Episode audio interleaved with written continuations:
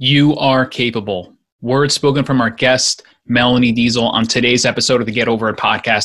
I love this statement so much because these three words strung together are so powerful. You are capable. What does that mean? It means exactly that. When you have a passion for something, nothing can stop you. And yes, you can do this. And yes, you might fail. But no, it will not be the end of things. And no, it will never kill that passion. So when you feel that fire and you know it's right, you are capable. Know it's the right thing. And as long as you know that, and as long as you think it is, you can accomplish anything. What do you say? Let's talk to Melanie right now let's get over it. All right, so okay, today our guest is Melanie Deziel, and I'm, I'm excited to talk to her about. We're got a lot of things to do. She's in content. She is the founder and chief content officer of StoryFuel. Um, she's a, an author of a marketing and business communications book, the Content Fuel Framework. We're going to tell you where to get that in a little bit. Um, you know, she's an international uh, keynote speaker. You know, she likes to give uh, really, really dynamic talks. She's a skilled presenter and recognized as one of the world's leading experts in native advertising and branded content. And if you're in the game, you know what that means and how valuable it is. So we're excited to have her on the show today. Melanie, um, Melanie thank you so much for coming to the podcast.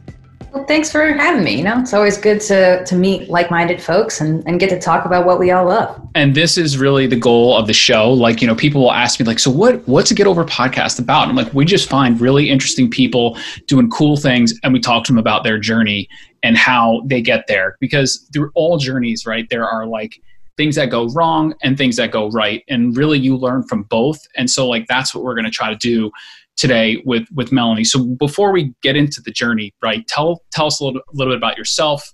Um, introduce yourself to to the to the podcast audience. Well, thanks for uh, for listening to my my story here, which I guess it starts really in the world of journalism. So I'm a I'm a former journalist, recovering journalist, whatever you want to call it. Uh, currently working in the in the content marketing side of things. Um, so I, I studied like investigative reporting, arts and cultural criticism. Like I was hardcore, thought I was going to work in a newspaper office in some so, middle of nowhere so you, town. You know what's so interesting about that? Like I have been I have been really like thinking about investigative journalism more and more lately because I've been getting more into the news like as I've got older and I totally yeah. could have seen myself like getting into that world because it's it's like research right? It's like really looking into something um so and I have that as a question I don't mean to cut you off but I I, I like what was that what what was it that drove you to that sort of piece the journalism part? Was it was it that like trying to dive in? What was it about it that you really liked so, and this kind of feeds into what I'm doing now is, you know, I have this insatiable curiosity. Like, I, I need information. I'm a mm-hmm. collector of information. Same. Like, I have an embarrassing amount of books. I read like a ton of audiobooks. I, I'm like a trivia nerd. Like, you do not want to watch Jeopardy with me. It's not going to be fun. Like, I'm going to shout out all the answers. Um, that's just like how I operate. And so for me, journalism was like an invitation to become an expert on all these different things. Every time I could work on a story, it was like, cool i'm going to dig into i don't right. know how town mandates around traffic right. get you know happen right. or, or whatever the case may be and there's and, always information to find right like you can oh, always yeah. find yeah yep. yeah and it was like a for me it was a creative challenge like not only does it feed my soul in terms of i'm learning about something cool and new and i get to share that with other people um, but it's also just really rewarding for me to try to figure out how can i take all this information and distill it down and present it in a way that's going to be valuable for someone else because right. they don't want to sit through the meeting or do, just right. listen to the whole thing. So that for me has always been been fun. Um, so I didn't know I was going to be a journalist, but once I got to college and started taking a few introductory courses, it became clear to me that that's where that curiosity and that skill of sort of distilling information down was going to be, uh, you know, put to its best use. And uh, I, I, like to think I'm still doing something very similar, even though I work with brands now instead of right. just like editorial content.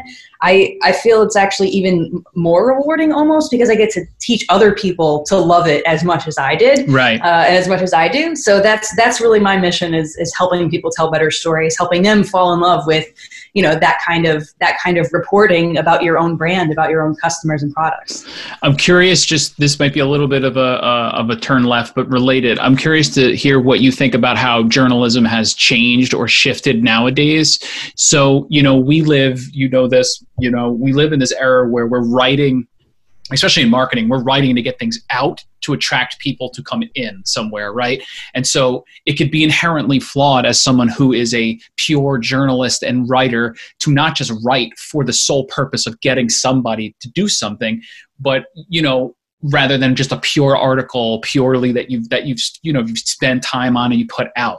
I hope that makes sense to you. Do you see where do you feel like journalism forget about the context of marketing right now yeah. if someone's going into journalism is it a very different place right now I mean, I, honestly, I feel like the perception of journalism has changed more than journalism itself has changed. Because okay. the reality is, you know the people who get into this work we don't get into it for the money. Like it pays garbage. Like the highest you know if you're you could be the the editor in chief the highest possible position at a mid-level metro newspaper and like you're lucky to make 60 grand. Like this is not something you do for the money. It's certainly not something you do for the fame and fortune. Right. like our whole job is responding to comments. It's horrible. You do it because you you have a love for whatever your topic is whether it's sports or politics or the environment that you want to cover right. and you want to teach teach other people about it. It's kind of like education in a way. So uh, to me, I still see a lot of the same ethics, a lot of the same behavior. We're just delivering through different mediums. We're mm-hmm. doing it on live video. We're doing it, you know, in a, in a blog post instead of in print.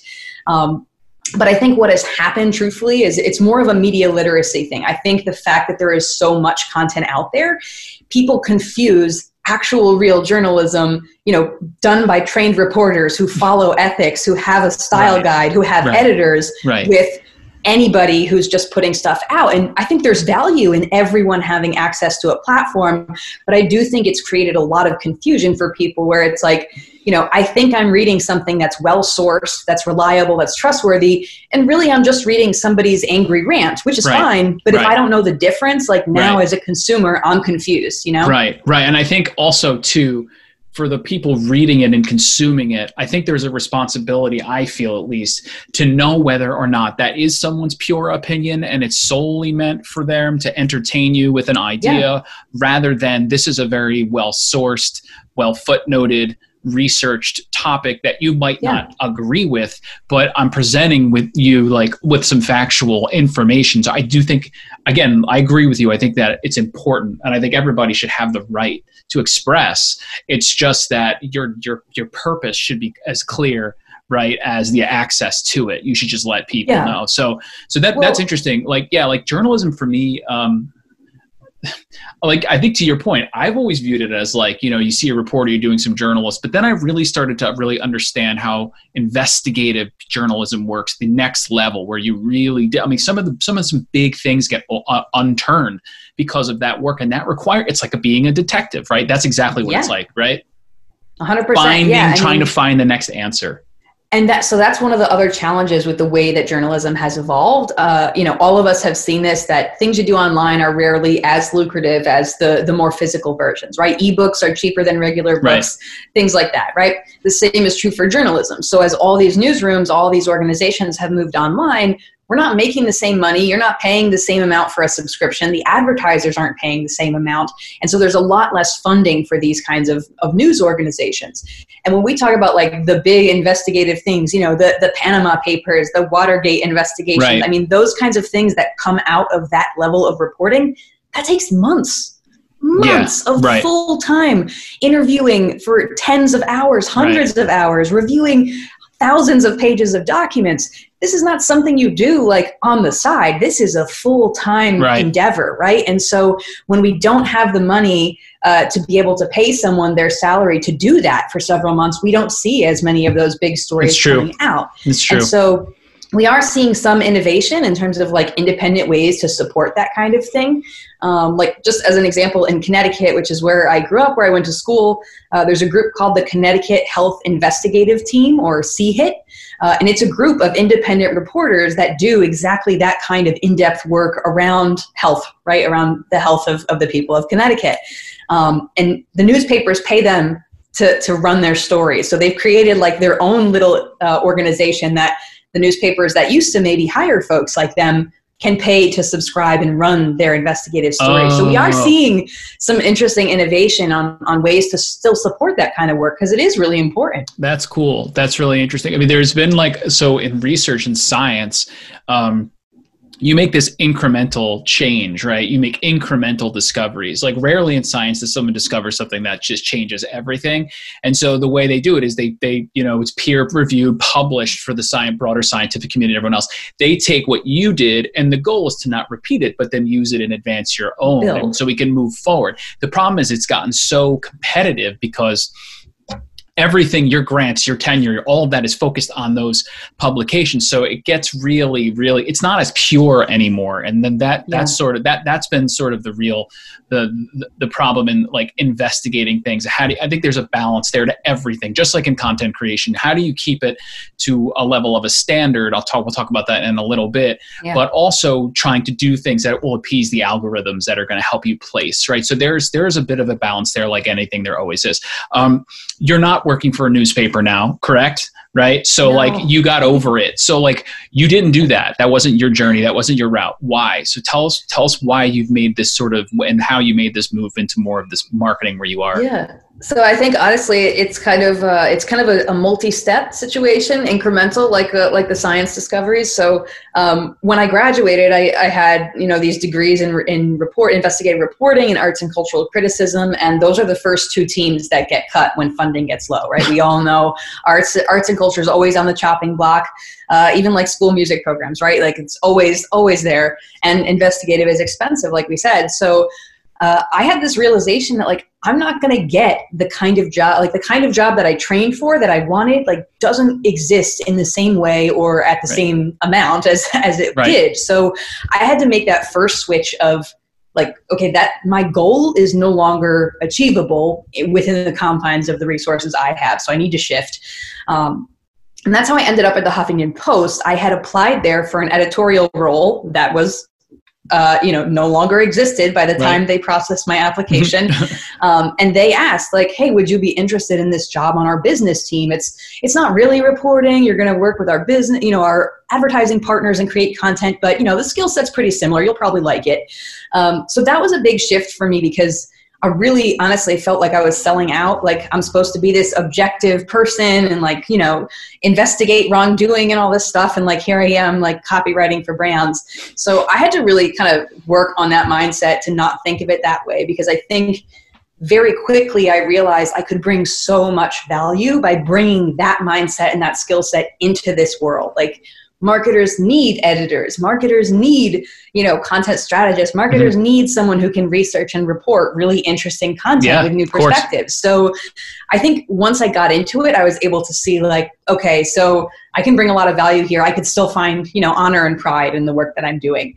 Um, over the course of a few years, you know, I worked at a couple different publications. So I went from HuffPost to the New York Times, where I was their first editor of branded content and built out their brand storytelling team. Uh, and then same thing at Time Incorporated. I worked as uh, director of creative strategy, so I was overseeing the brand content programs for the 35 U.S. magazines.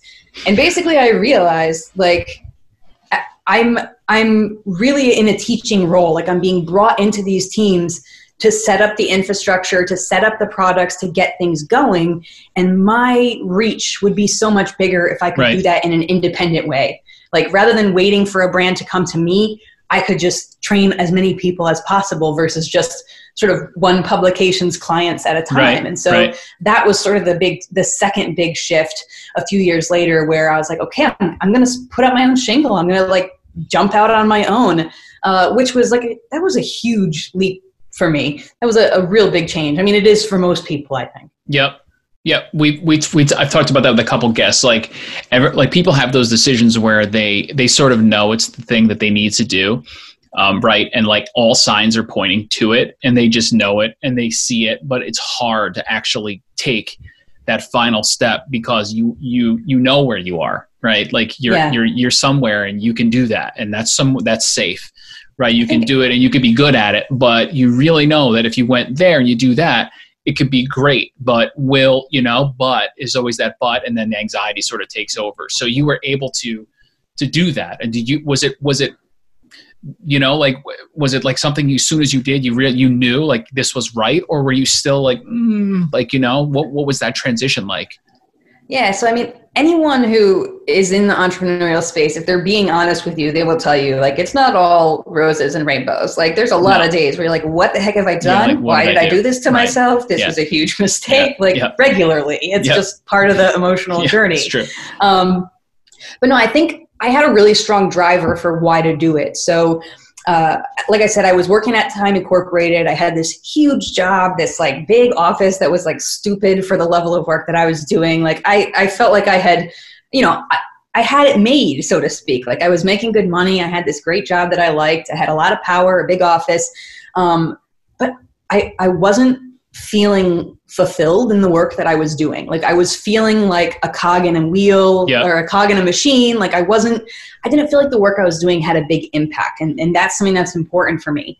And uh, around that time, my dad had gotten sick, uh, and thankfully he's fine now. But I remember at the time, I took a few weeks off of work to go be with him and help take care of him.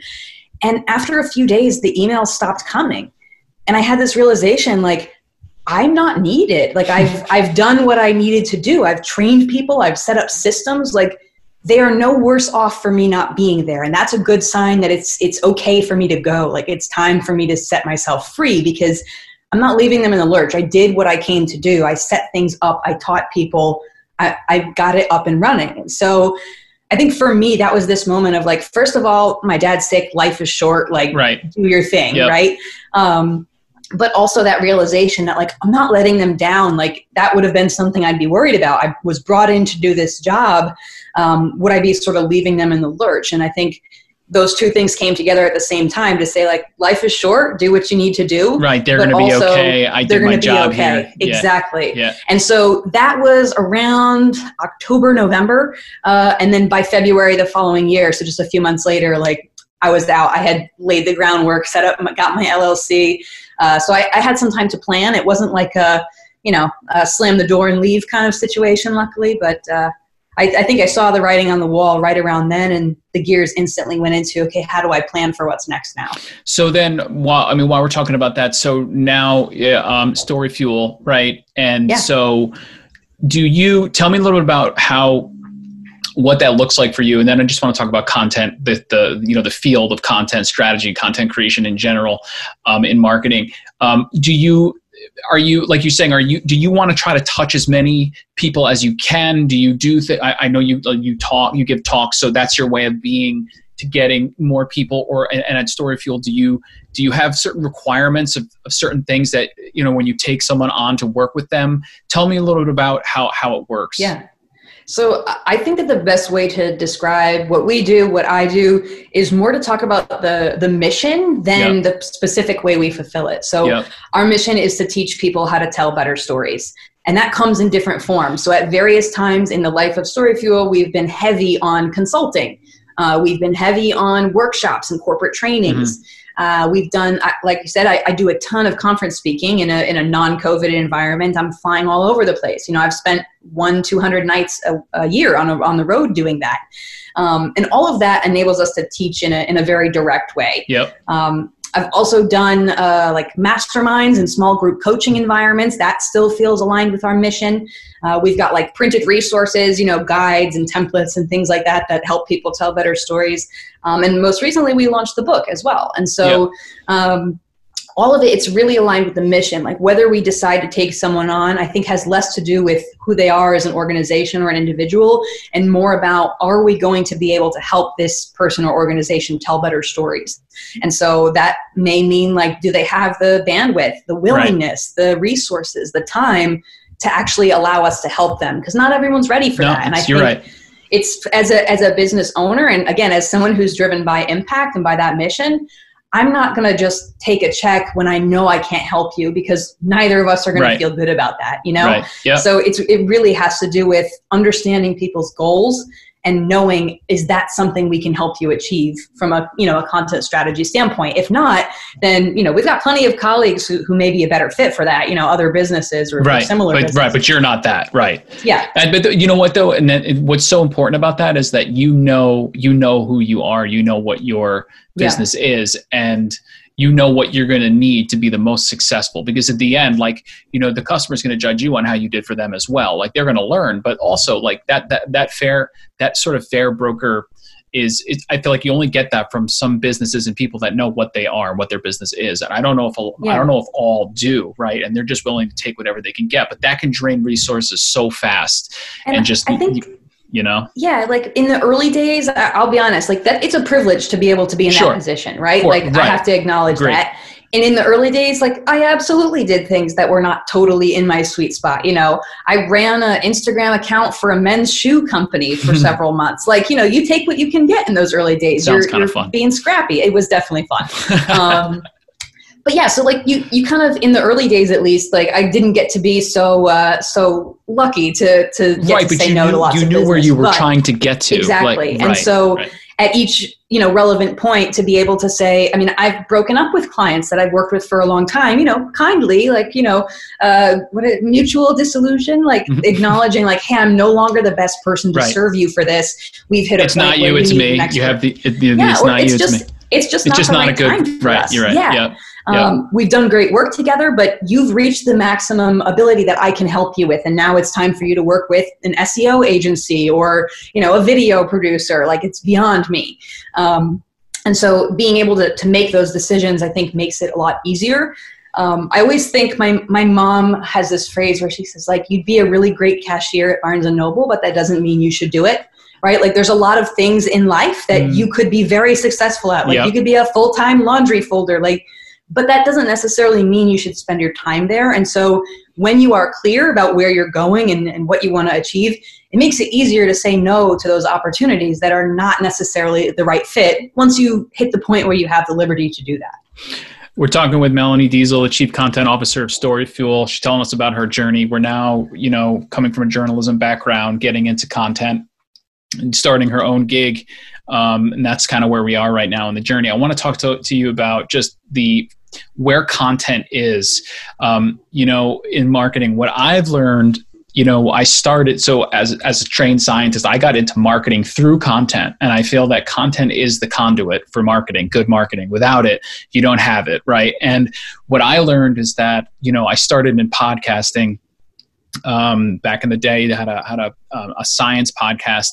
And uh, what i saw about it was the power to directly connect with a certain type of person um, by the nature of the content we were giving them you know? And if you can if you can create something that speaks directly to somebody that provides them value and has a level of consistency to it i feel like you can that's it that's what that that that alone right there will create something and and draw you an audience and i'm curious to hear you know just in general terms where do you see content in the world of marketing right now? Do you look at it as really one of the key sort of linchpins and the one of the key components um, in a in a marketing strategy and a a business plan? Someone had to build a business plan. Content has to be front and center. Do you do? You, I'm sure you agree with that.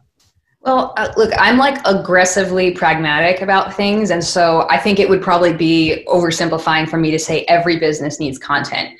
Um, I think we all have priorities, especially if you're a solopreneur, small business owner. Like you probably need to spend your money on on fixing up your storefront. I'm not going to fault you for not having a blog. You know what I mean? Um, in an ideal world, though, I do think that content is one of the the best ways, like you said, to have to reach more people, to have a deeper connection with your audience, to help them see your values, to help convert them. You know, bring them down the funnel, whatever that looks like for you and your business. And I think that also we get kind of caught up in content as a buzzword. Like mm-hmm. when I, I talk about content, I don't mean like you have to have a fantastic YouTube channel and daily right. videos. Like Correct. it just means you have a menu, right? There's stuff on that menu, right. right? It needs to convey your values, right? You you send out emails, you send out coupons, you send out catalogs. You know, it doesn't have to be this super fancy, high tech, elite situation. Like everything we do, from social to email to, to physical brochures we print, it's all content. And so you have to be strategic about that communication uh, to make sure that, that it's giving the story that you want, that it's, it's sharing the message in the way that you want it to.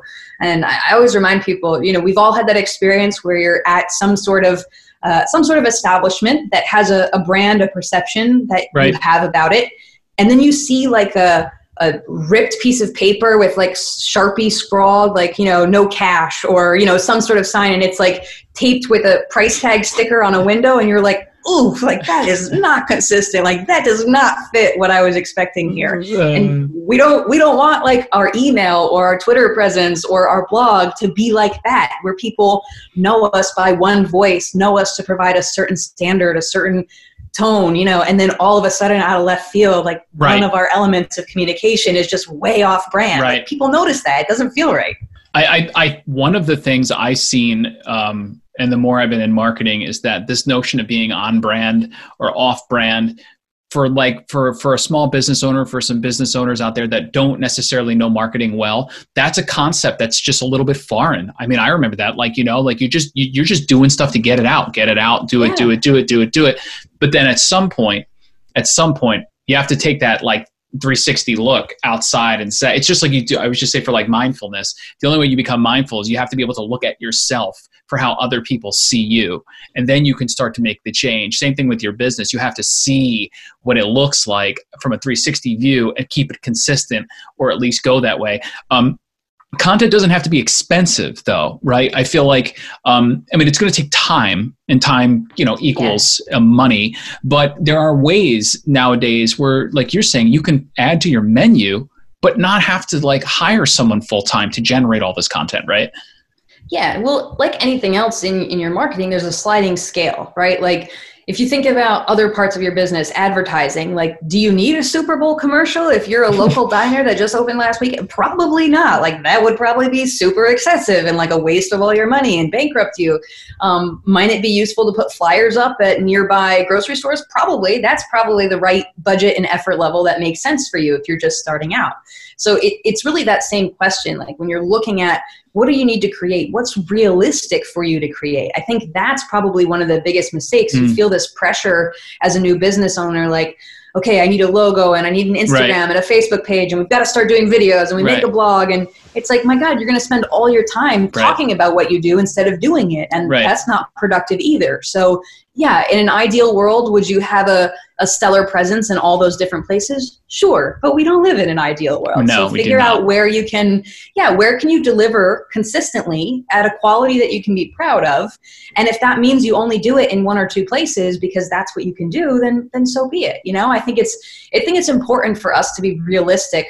Um, I'm not trying to be a downer, but I, I just feel like no. we look at we look at like these you know like gary vee or like these celebrities who have like these empires these media empires behind their brand. And it's like well i'm not that. I don't have a 40 person team. I don't have a designer on staff. I don't have a video producer on staff. So if we're comparing ourselves to that level i think it we're sort of setting ourselves up for disappointment. And that bums me out. So i try to just be you know, like if you can do pick right. one platform and if you and can do deliver it well, right? And you love it and your right. customers love it, then like right. who cares if you don't have a TikTok? Like you're doing it. You're doing the thing. Yep. That that happened that happened to me when I was doing the podcast. People were like, You should start a blog. And I was like, Why? Why do I need to start a blog right now? I'm putting all my effort into this show. So many people love it. It's great. I love it and I have what I need in it. Like, uh, yeah. sure, like if there's the demand that becomes overwhelming and we can have the resources to do it, I'll do it. But why take away from the primary thing that I have going right. and put it into something else? By the way, have you met Gary Vee? Yeah. I worked. What? I worked for uh, for Brave Ventures, which was oh, an investment arm, yeah, okay. advisory arm. I've never met him. Is he like how he's like? Is he like? Oh yeah, that? no, he's okay. he's hundred percent authentic. Like no shade to Gary Vee. That was not at all like the intent there. Uh, he's no, no, no, no. I, I know. But when you said when you said Gary Vee, yeah, I'm yeah, curious. Like, I've always like I, I thought you I thought maybe I read somewhere that you you've like interacted with work that I'm always curious yeah. to know like someone with a personality like that is he like that you know when you meet yeah, him? Yeah, he's he's hundred percent authentic. Like who you see on Instagram and a YouTube video on stage at a conference is who you'll see you know walking through the halls of of the office. Yeah. Um, but yeah, I mean, and the thing is like when Gary started, that's the thing people forget. Like we're starting out now. When Gary started, he had like a crappy old video camera, him yep. alone in an yep. undecorated background, yep. doing Wine Library TV. No script, just him. Yeah. Like he didn't have a good haircut. Like he was just like it wasn't like a production. It was just right. him but trying stuff it. out. But he yeah, exactly. Mm-hmm. And so when we're comparing where we're starting in our journey, don't look at you know 14 years of regular production and a full production team as your marker. Like look where he started. Start somewhere similar and build yourself up to that. It's like your first day on the court. You're like oh no i'm, I'm not kobe. Like i mean so give up? Like that's right, right. No right. You got to start somewhere. I mean it's yeah. I get, I, these are these statements that you hear over and over again, but they're so true. It's just a bit like like and I feel like the, sometimes too, uh, you know, at over it, we'll get into these debates and they're really strong and they're really important. But at some point, we have to choose something, and you got to go forward with it. Otherwise, yeah. there's always a reason to not do something. I could I can give you reasons all day to not do something, right? But what it really takes yeah. is someone to say, you know what, we're just going to do it, and this is what we're doing. And if we fail, that's all right. Then we know what to do differently on the next time around. A um, couple things I want to ask you before we end. First thing is sure. in content and your content approach. I know this is like a very brand dependent question, but where are you in where, when you're working with a client or a brand pushing limits? And I don't mean pushing limits like extreme or like I don't want people to think what I mean is to be like rude or some sort of like I just mean like constantly you have a brand and you have like a like a safe circle, right? And you live in that yeah. circle and the circle could be wide, right? You're not always in the middle. You could be further out, but there's a line in the circle. I'm curious where where your stance is on giving your clients direction and trying to you know push them where where do you stand in content on keeping it sort of um, right there in the middle, or do you try to push and push and push? So I think it, it depends on a couple different things. First, it depends on my relationship with the client. Like if I've known you a long time, I'm more likely to say, come on, Jerry, like, you know, that's a bad idea. It's right. not going to work. You know, right. I'm, I'm, I'm able to be a little more forward with it. Um, but, you know, if it's early on, it's sometimes harder to have those tough conversations, especially if it's a decision maker that you're pushing back on, someone who ultimately is going to do what they want either way. Right. Um, so I think in terms of like when I recommend pushing the envelope, I think it's it's a couple things. The the first is does it make strategic sense for whatever goal we're trying to achieve? Like are we trying to make a big splash? Are we trying to stand out or are we trying to kind of fly below the radar right now? You know, like the, does pushing that envelope make Right, like don't just do it just because you will have exactly. like right, right. Yeah, and then the second one would be is the reward worth the potential risk? Because there's always risk when you're right. doing that kind of thing. Um, but sort of like, what's the what's the risk of one snarky tweet? Like, what's the worst case scenario that we reply snarky one time? Like, how's that going to go? You know, um, or what's the worst? You know, worst. Basically, like play out the worst case scenario, and if it's not that serious, and the reward that you play out is worth much more, then like it's worth it. I know it sounds very general, but uh, that's really the approach we take, and I think there's a difference between what's acceptable and what's comfortable. Sometimes we have to push the comfort line more than we have to push the actual right. line. Like we right. perceive the line to be much smaller, like that circle of comfort is smaller than the circle of possibility. And so sometimes we have to stretch that comfort zone to get out to where the content is great. Um, but yeah, I, I, think that's that's often what it comes down to is comfort. And if I'm being honest, if I get a client that's doing a lot of pushback and they're not comfortable with that, that's a sign to me that we need to focus a little bit more on the education. How can we help them see those right. potential right, rewards? Exactly. How could we, right. whatever fears are driving that, like how do we overcome that? How do we explain what those those fears, you know, whether they're they're real or not? I think that's really important because I think the only thing continually pushing on someone does is make them not want to do it anymore, oh, yeah. right? Rather than the approach would be, here's why I'm going to make you sort of realize, or not maybe realize, but I'm going to try to make you understand why this is a strong idea and what you could get out of it and reinforcing those things rather than just saying this is what you have to do this is what you have to do yeah. because i agree the difference in approach sometimes makes you know really all the difference and over mm-hmm. time might not be right away but over time there's a trust too that i think that, that comes out but that that that sounds like you know that's from someone who knows what it's like to educate to teach and can you know see the progression right? So i think it takes a mindset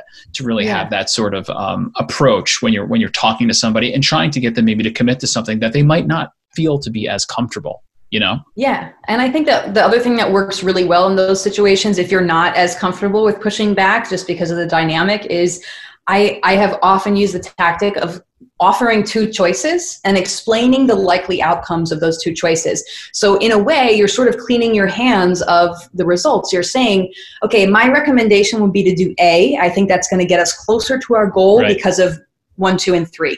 It sounds like you'd rather do B, and my concern there is that we won't hit our Right. page view goal. Right. Do you think we should still go with B or should we go with A? So it's your way of saying clearly, like, here's the potential negative outcomes and positive outcomes of both. I'm letting you choose, but here's where my recommendation lies.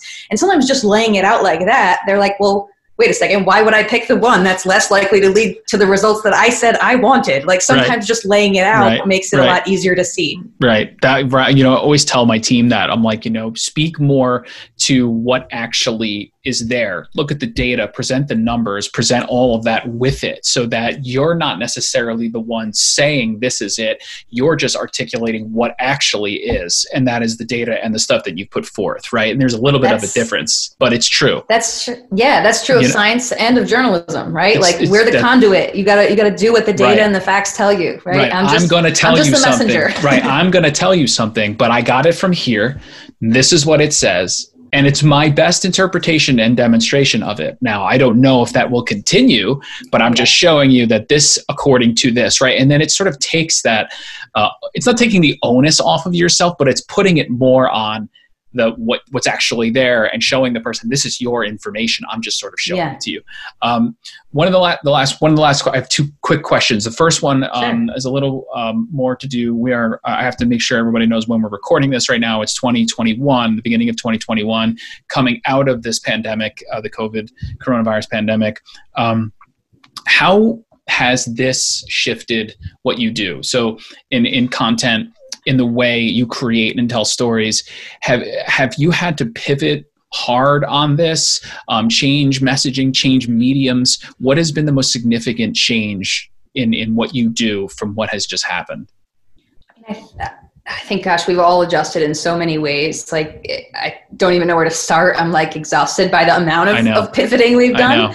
Um, but like, if I'm being frank, like I used to spend a lot of my time on the road. Like I said, I was speaking at multiple conferences a month. Like leading into when we went into lockdown on the 13th, I spoke at a conference on March 2nd, 6th, and uh, 12th. so like, I flew back into lockdown. Like that's so that was that was my life before this right? I was on the road a lot interacting with a lot of people. Now obviously that's not safe now. I don't wish we were doing that. It's not safe at the moment but uh, that was a huge adjustment for me. Like not being on a plane for almost a year is mind boggling to me you know?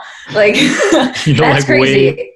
yeah and and not being on stage. Like i i love that feeling of getting to like look into Same. the faces of people that i'm helping and and interact with them in this social hour like i don't have that anymore. Everyone is just names in the chat window when i speak virtually now. So that level of energy for myself and for them is a little bit different. So that's been a process for me making sure that i show up in this little square on Zoom or, or whatever platform we're using with the same passion and energy that I would if I were on a big stage with a fog machine and like spotlights, you know?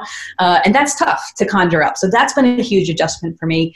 Um, and it's, it's touched some of the other ways that we educate people. I mean, we've had to adjust all the content of, of our Mhm. workshops and trainings and stuff to be digital first, not just yep thing, but in a square, right? yep um, and uh, you know creating a lot more resources that can be accessed asynchronously so things like the book or, or templates and guides things that people can access on their own time without needing me there to deliver it um, that's definitely a, a new direction So um, tell me, I, I try to end this way. So you have, let's do this. You have people, people are going to listen to this and like, like we know, right. The brains, they'll remember, they'll take away one or two things from it. Right. Yeah. Um, let, let's just say they're, these people are pumped up. They're, they're ready to sort of take life or business to the next level.